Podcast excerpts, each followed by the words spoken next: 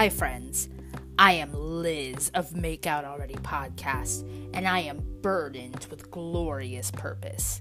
On this episode, we're discussing the MCU series Loki on Disney+. We talk about the ships and representation, or lack thereof, on the show, and we use it as a springboard to talk about taboo in romance. And we also throw in some more colorful Norse mythology. As we discuss on the episode, taboos are super personal, and triggers are as well. So please note that we're going to touch on all sorts of touchy subjects.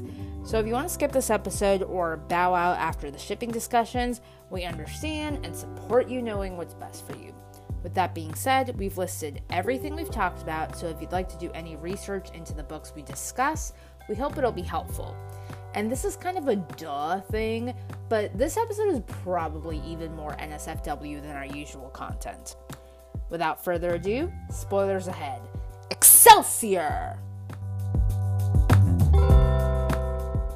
Hey, Meg. Hey, Liz. I'm very excited that you agreed to do this. You know, you did the Twilight retrospective for me, so this is the least I can do. I was about to say this is payback for that, because we're going to talk about two of my favorite things, the MCU and taboos. And we're specifically going to do it through the lens of the show Loki and the different ships. I want to touch a little bit on the controversy, not so much about the big ship in the show, but kind of related to the ship in the show, which is Loki's gender fluidity, which is canon in the comics and was dropped as an Easter egg for this show and ended up not being the kind of representation that people were hoping for, and also Loki's queerness. We do love to see it. We do, but there's the gay shit. Much of it. Yes. I was very excited. I'm like, there is the gay shit right there. And it ended up being just a line of dialogue. Right. Yeah. So, line.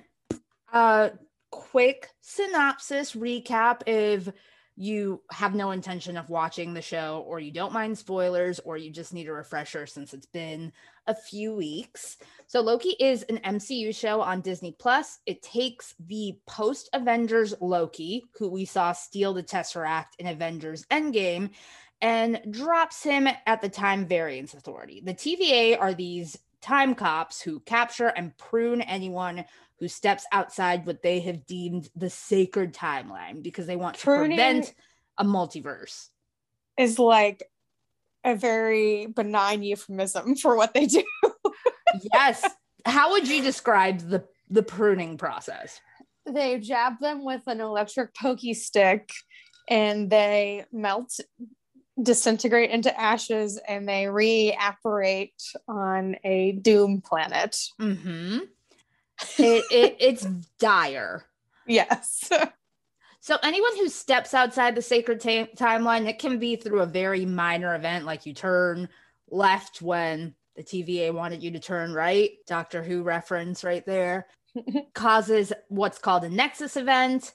And there is a particular Loki variant who is causing chaos and killing all these time cops. So a bureaucrat at the TVA, played by Owen Wilson, an unrecognizable Owen Wilson. It took me several trailers to realize who that was. He looks great. He does. It is working for him, and it is working for me. So there's kind of like a buddy cop dynamic with Loki and Mobius, and they I prefer to interpret it as sexual tension. Yeah, I have thoughts about this, but they're hunting down this variant who turns out to be a woman version of Loki who goes by the alias of Sylvie. She was snatched by the TVA as a child, so her life's purpose is to take them down. The Lokis form this unlikely alliance. All these catastrophe shenanigans ensue, and we meet more Loki variants, including an alligator. At the end, we find out that the TVA, the man behind the curtain, is a variant of the Marvel character Kang the Conqueror. And he set up the TVA because there had been a multiverse before. He discovered it. some versions of him were real bad dudes, and he's like, I'm just gonna axe the rest of these timelines and just keep them from resurfacing. Right. So he says if they kill him, things are gonna get a lot worse. Sylvie does it anyway. Loki didn't want her to. She pushes him through a time portal to prevent any further discussion about her plans, but not before giving him a kiss that is the subject of a lot of debate. Mm-hmm. And the series, or the season, because there will be a season 2, ends with him landing in an alternate version of the TVA where Mobius does not remember him, and it's clear that the multiverse has officially come to the MCU and that Kang the Conqueror is here. Well done. Thank you. So I think about the 3 MCU shows that we've gotten so far: WandaVision, The Falcon and the Winter Soldier, and Loki. Mm-hmm. And how they all touched on something that was completely unexpected. So, okay, what do you mean? So the big theme of WandaVision is grief. The mm-hmm. big theme of Falcon and the Winter Soldier is race and social inequities. And the big theme of Loki, which maybe this is because I come from a background of religious trauma, I didn't pick up on it until people pointed out that Loki is about religious trauma and indoctrination. Do what now? Yeah. Well, think about it, because the TVA, they have always believed that they are working for this higher purpose, and they don't mm-hmm. question it. And it turns out to be a lie. And they do all these terrible things because yes. they believe that there is a higher calling that wills it to be so. Right. Loki also talks about glorious purpose quite a mm-hmm. bit. Yeah. So to me, I look at those themes and I think WandaVision exposed all of our trauma and mental illness. Yes. The Falcon and the Winter Soldier exposed how society really is trash and yes. how we resent that, but also buy into it. Right. And Loki revealed to us that we are all perverts. Is that tied into the religious trauma theme? No, but maybe.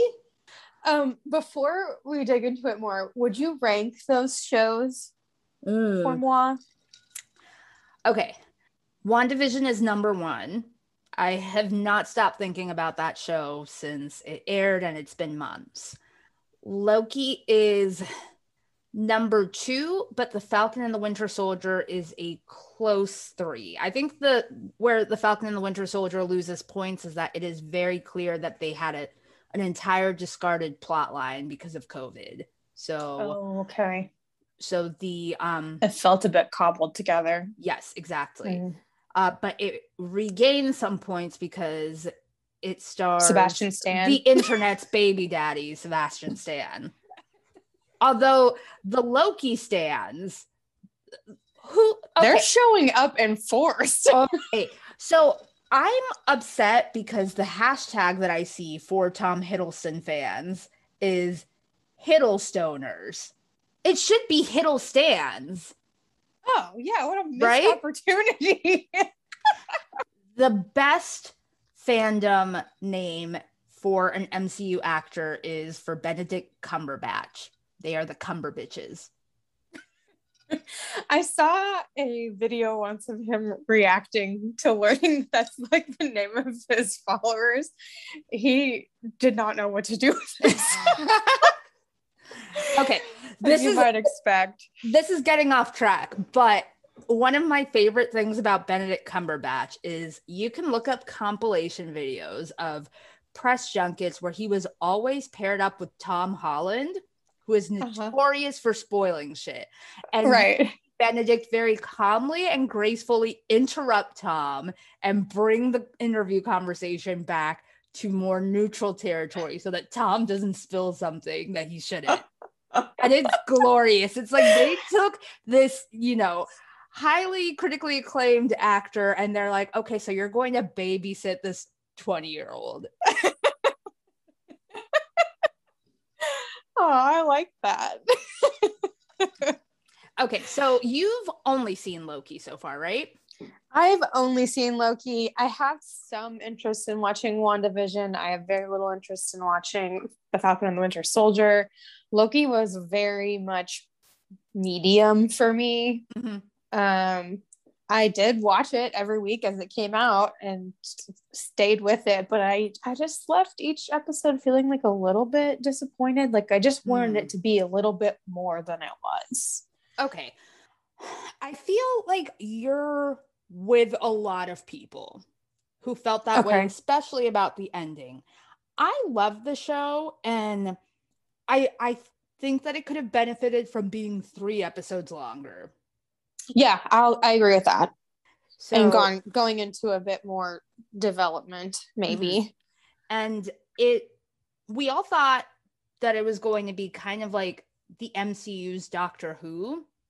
Mm-hmm. And there were hints of that, but they didn't go fully in that direction. I think that if the show had had a slightly longer run, then they could have.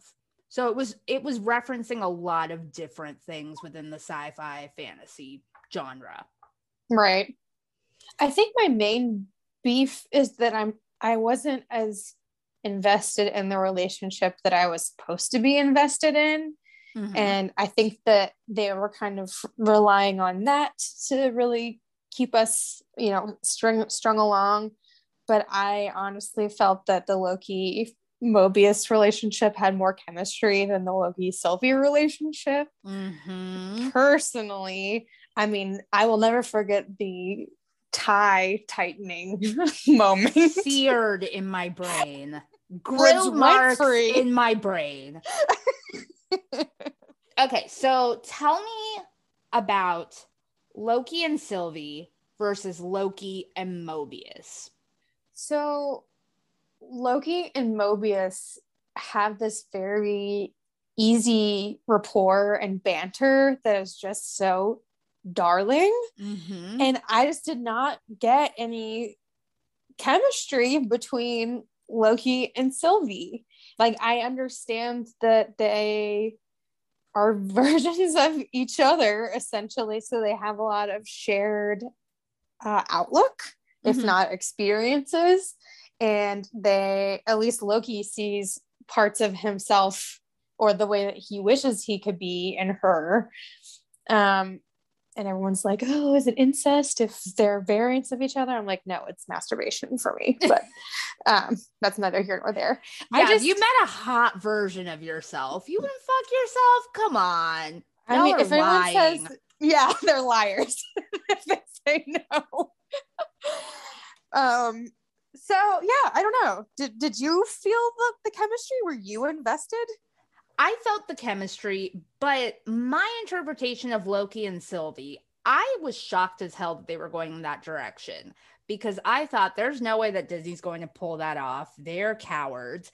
It would make sense to me, because I feel like someone as narcissistic as Loki would fall in love with a version of himself. Sure, that absolutely tracks. So I thought, like, yeah, Loki as a character, as an archetype, that would totally happen. I don't think Disney is going to go in that direction. And then they did. What I thought they were going to do, what I think now in hindsight they should have done, mm-hmm. is have, okay, there's a scene in Arrested Development that got heavily memed with Loki, with Loki and Sylvie talking, and it was of Will Arnett's character Job and Ben Stiller's character, who had a cameo. They were rivals, and Will Arnett's character says, I have feelings for you, and Ben Stiller says, I have feelings for you, and the narrator says, the feeling was friendship. So I don't think that Loki or Sylvie know friendship, and they were experiencing it for the first time. And that can feel a lot like love when you are neglected, when you don't let people in, when you don't allow yourself to be vulnerable, when your vulnerabilities have been punished by people before. Right. So I thought that that was the way that they were going. There's one scene that I think about all the time and I never see anyone talking about, which is after Loki and Sylvie come back to the TVA and they're captured, they're separated, and then they are brought back together in the same room. They're still being restrained by TVA Minutemen. Mm-hmm. And Sylvie just kind of like looks over at Loki and whispers to him, like, "You okay?" in this really tender way, like she is so concerned, she just wants to check in with him, and he can't answer because he just saw Mobius get pruned. Yeah. And Mobius ended up being okay, but that felt to me like that is love. That's not romance. Right. Yeah. And I think that maybe it is, I think they unfortunately went in the romance direction, but it's one-sided. I don't think that Sylvie feels what Loki feels, but I think that she knows it and was using it. And maybe she was thinking, maybe I could let this happen. Maybe this would be a good thing. But in the end, she's always going to choose the mission. Which I can respect. So if they try to reframe it as this pure romance that she's been like denying her feelings or whatever, that will make me lose more respect for the show. Yeah. I got to bring in the TikToks. So please do. The best TikToker for WandaVision was Nikki Marina. The best, she does these incredible skits and her WandaVision ones were truly excellent. The best TikTok analysis for The Falcon and the Winter Soldier was Straw Hat Goofy. And the best, who hosts the Geeks of the Week podcast with another TikToker, Megan, aka J Stoops. I'm going to put all these handles in the show notes because they're amazing, thoughtful, funny people who make excellent content. Like MCU talk is lit. My favorite person doing content around Loki right now is Amanda Just Vibing. And she does these great skits, which are Loki and Sylvie arguing and Thor trying to break it up. And Thor always goes, siblings, stop. And just like vomits when he says the word sibling. And that is where you realize, oh, so it's not incest, but like they have the same brother and the same parents. And they maybe shouldn't have a baby. Yeah, I think that, well, for many reasons, they shouldn't have a baby, but one of them is genetic. Yes. Therapy twice a week, bitch. Right. So can we, I want to hear your opinions about the relationship, whether it is appropriate. Are you rooting for it in any way? And I also want to talk about some more of the low-key TikToks.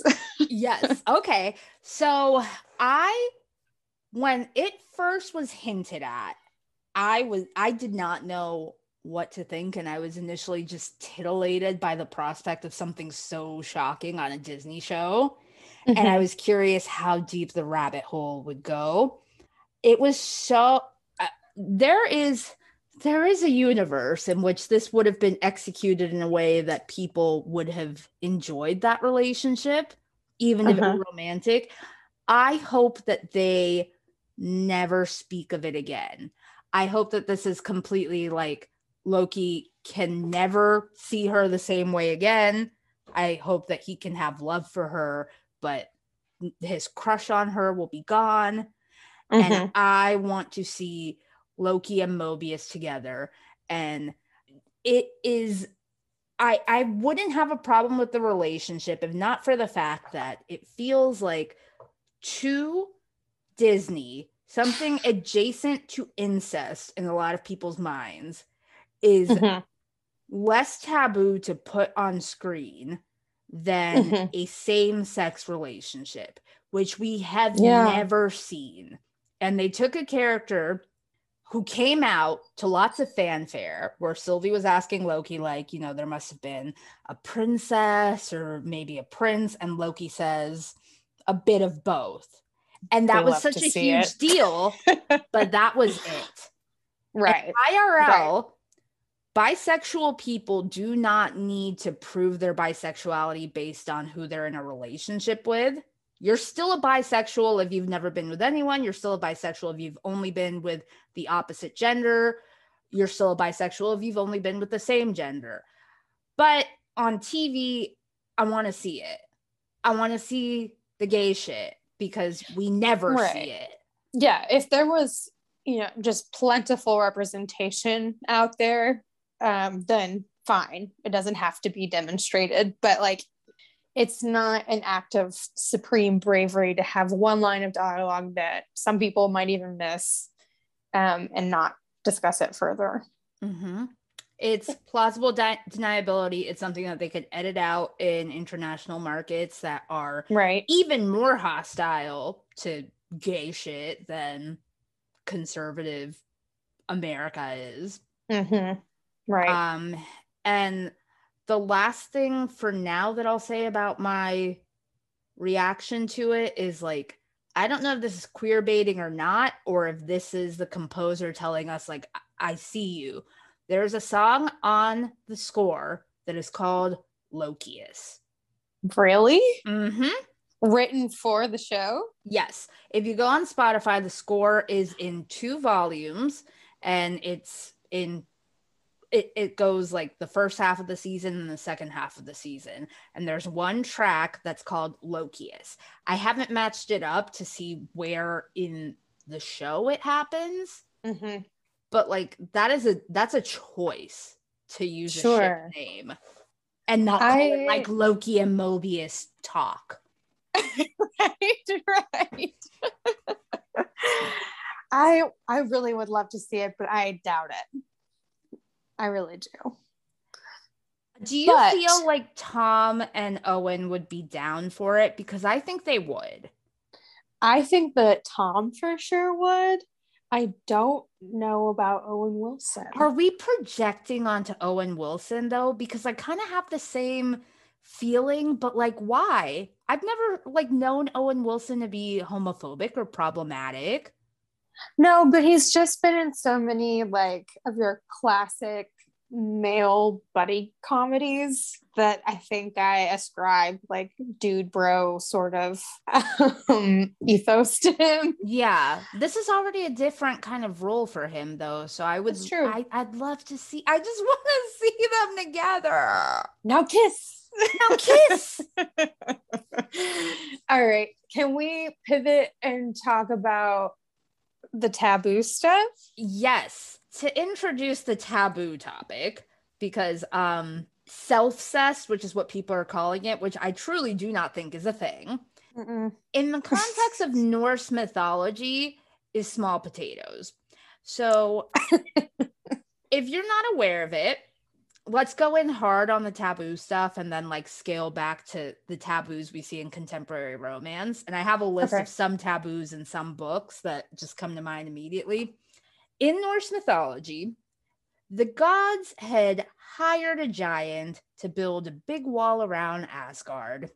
And they said that if the builder finished the wall in 1 winter, then they would get Freyja, and they would get possession of the sun and the moon. So that's a good deal. You get a goddess and you get 2 celestial bodies.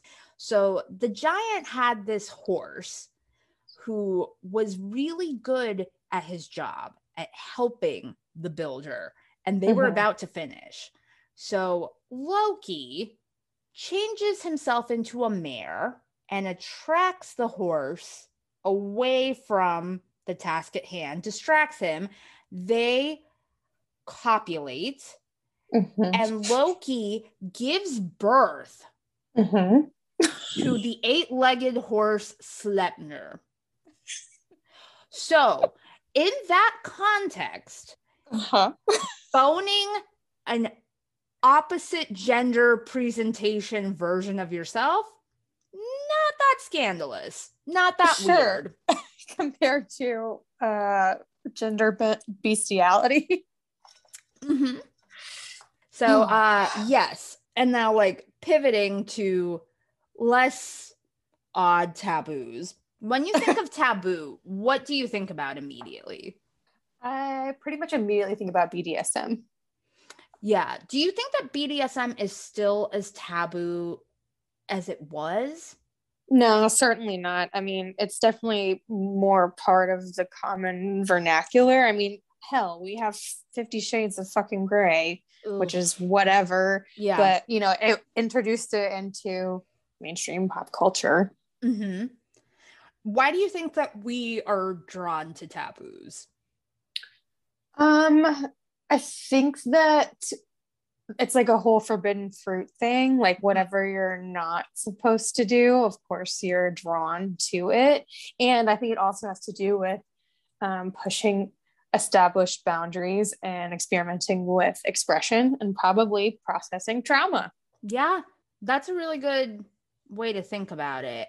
When I think of taboo and how I would describe it to someone, I think of what are the words that you would type into a certain website?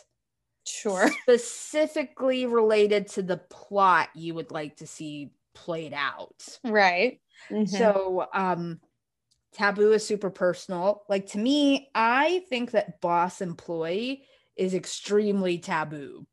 I kind of stay away from it. I am not a fan of, I'm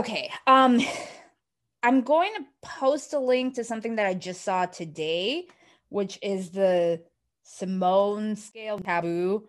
And basically like at one end, there's a taboo that you don't cross, which is like pedophilia, Nazis, bestiality. You stay away from that, but everything else falls on a continuum. So I think of interspecies, aliens, yes. Animals, no. Shifters and vampires, yes.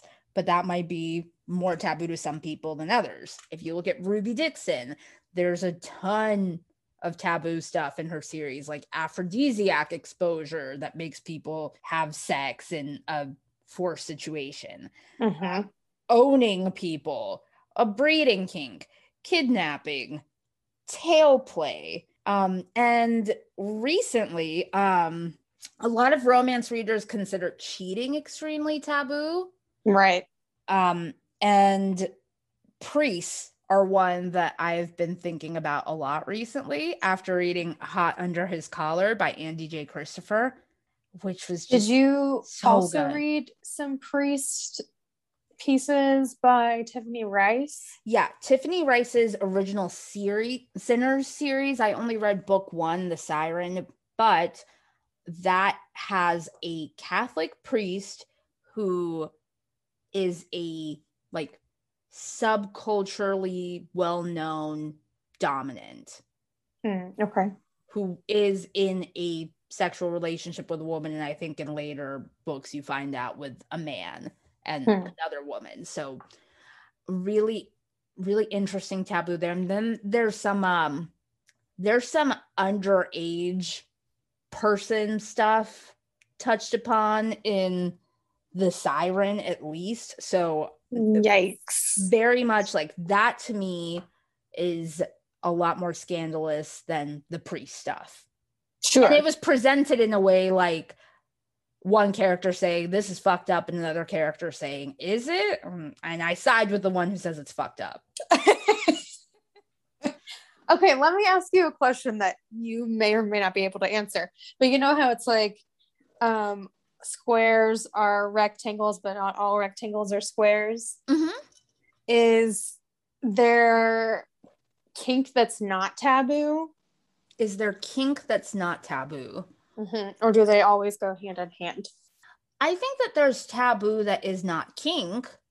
Sure. But I feel like most kink falls under taboo. Like, okay, so really common kink is a foot fetish. Yeah. And there's some interesting... See Quentin Tarantino. Yes. And there's an interesting correlation to like what gets crossed in the brain because it can very easily be a neurogenous zone in the brain. I'm not sciencey enough to really understand it or explain it.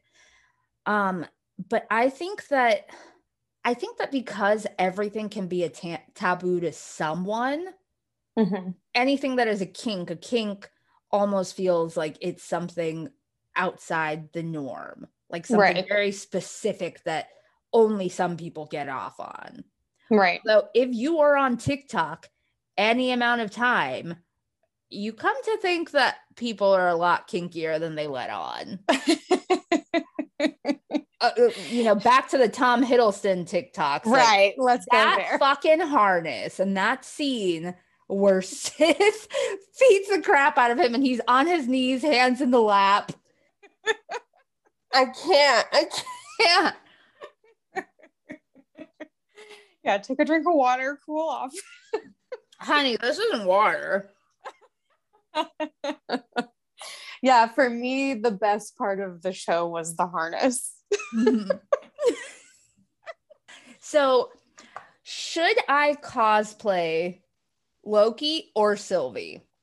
Okay, well, tell me about what your outfits would be for each. Sylvie would be just the outfit that she was in. So I would either do the headpiece with the broken horn, or I'm more drawn to the full horns, even though it's not accurate to the show. And then an all black and kind of green gold sort of tactical looking outfit. Mm-hmm. And then Loki, it would be shirt, tie, harness. So I would be an actually gender fluid Loki, because I would be a woman presenting more masculine. Sure. Outfit. So it would be playing with the gender presentation a lot more. And Sylvie, it would be, I'm a cis woman and I would be presenting as female. So it'd be less of a gender bending cosplay. Yeah. I think if you had your button-up shirt tailored to death the way that Tom Hiddleston's is, that would be the one. Yeah, that's hard to do because I've got what Ali Michalka and Easy A referred to as woohoo big tits. So button-down shirts are hard for me. We have gotten so far off track. Okay. Are there any taboos that you've read in books that you loved and were surprised about, or any taboos that you've read that you hated? That I hated? While I obviously love the Ice Planet series, the breeding kink is not for me. And I would say our most recent episode, Neon Gods, where the kink is public sex, again, not super for me. Yeah. However, and this is, I guess, to varying degrees taboo, but the kiss quotient by Helen Huang is a relationship that is at first a sex work relationship. And that I was like, oh, hello. But you could say there's a power imbalance there. Yes, certainly. Although it does even out in the end, which is maybe why I feel more okay about it. But I don't know. What about you? So for me, I have some books that I liked at the time, and in hindsight, I am a bit more squicked out by. This one I was squicked out by from the get-go, and the way that the author did it sold me on it, and now I'm kind of back to thinking I don't know how I feel about it. Okay. Unteachable, which is by Elliot Wake, writing as Leah Rader, is a student and a teacher. She's 18 when they hook up, and they don't know that they're going to be student and teacher. It is before the school year starts, but it is not early. It continues. The sexual relationship continues after that power imbalance is established. And an adult sleeping with a barely adult, I think, is always going to bother me because why are you not drawn to someone closer to your age? Having had someone in my life who was in that very kind of relationship. Oh my God, I always forget this. And I think I forget it because I love you talking about it. At the time when I was a fellow 18-year-old, I was like, oh, well, you know, it's fine. We're adults. We're all adults now. It's fine. And you now, don't know shit at 18. Yeah, in my early 30s, I'm like, no, I didn't know jack shit. I didn't know my ass from my elbow. Exactly. It was definitely not okay for someone older than I am now to pursue a high school student. I cannot imagine being in any way, shape, or form interested in a high schooler. Yeah, I think that's good. Yeah. No, absolutely not. Yeah. I think one that sort of challenged me, because I don't think that it's my thing, and I'm kind of like, I don't know if it could work, but there are people who make it work, is polyamorous relationships. Mm-hmm. Obviously, that's not taboo to some people, but to me it is taboo, because I'm so like indoctrinated in like monogamy, and I think about the concept of open relationships, and I know that it would never work for me. Yeah. But reading about it is very interesting. I can see why it appeals to people. I mean, like, yeah, of course. Katie Roberts does a great job with polyamorous and open relationships. So like committed thruples and also a committed relationship that sometimes brings in other people. Mm-hmm. A few other ones that I want to mention, Daddy Kings. I've recently read a couple of those. One was Forbidden Fling. It was by Kat Taylor, which is a pseudonym of Katie Robert. It was the filthiest thing I've ever read in my life. And that's saying something. It was filthy. And it was a recent college graduate on vacation with her shitty boyfriend at her shitty boyfriend's dad's luxury home, and while he's off with his bros, she fucks his dad. So there's the extra taboo of cheating. I just finished listening to Katie Roberts' My Dad's Best Friend, which is like an age gap and also a little bit of a daddy kink. And then there's a book that we've talked about a lot, A Gentleman in the Street by Alicia Rye, that is a stepbrother romance, a former stepbrother romance. And they were always attracted to each other, and the stepsister would always flirt with the stepbrother when they were related to each other, like hit on him at their parents' wedding kind of thing. I feel that kind of thing disturbs other people more than it disturbs me, probably, because I know people talk about that with the movie Clueless, for example, but to me they aren't related like genetically, so I don't see what the big deal is, but I guess it is a taboo.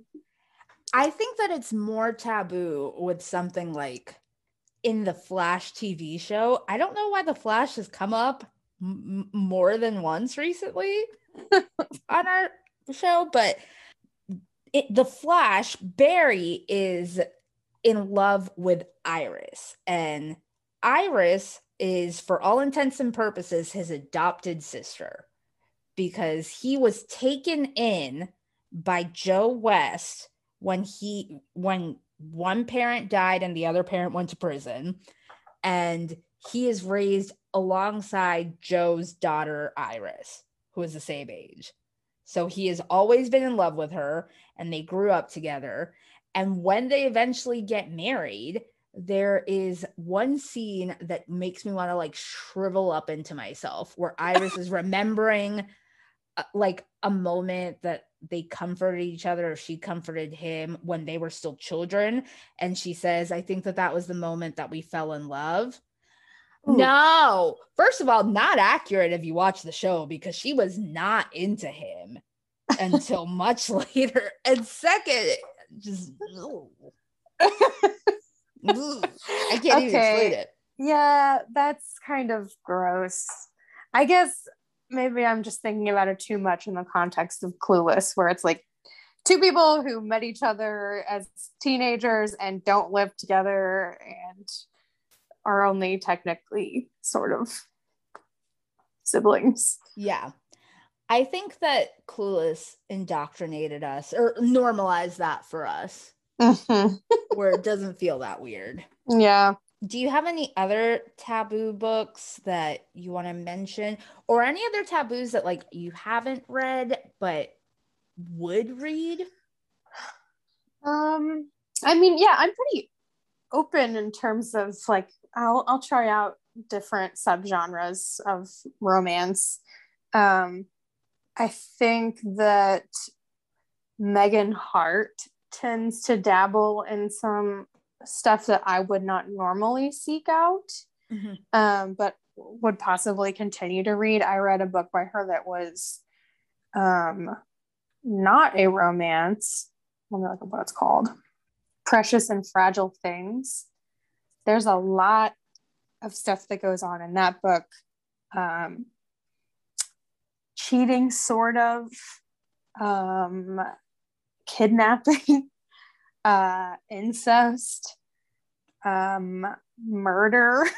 So it's like there's a lot happening in that book, and I had very complicated feelings about it, but it is something that has stuck with me. So I don't know if I would 100% recommend it, but it's interesting. There is a book that was blowing up a few years ago called All the Ugly and Beautiful Things. I haven't read it. I owned it. I got it from the book of the month and never got around to it. But it's about like a very young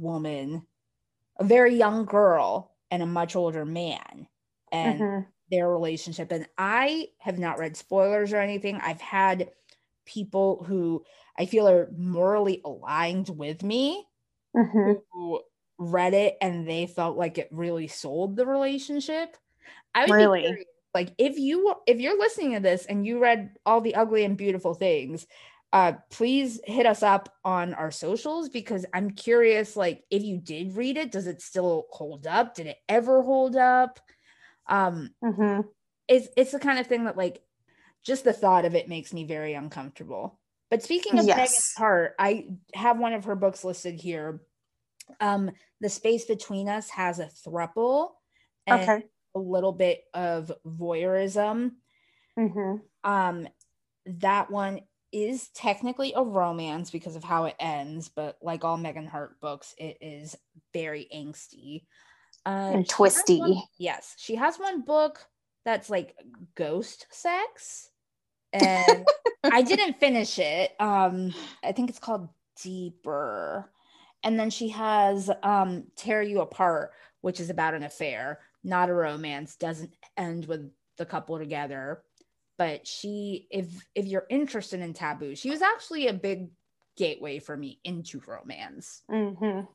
I should mention, way backtracking to the Elliot Wake book that I mentioned, there was some controversy with Elliot Wake a few years ago regarding being racially problematic, specifically to Black women. So read at your own risk. He is a really talented writer and does deal with squicky subjects in a way that's really interesting.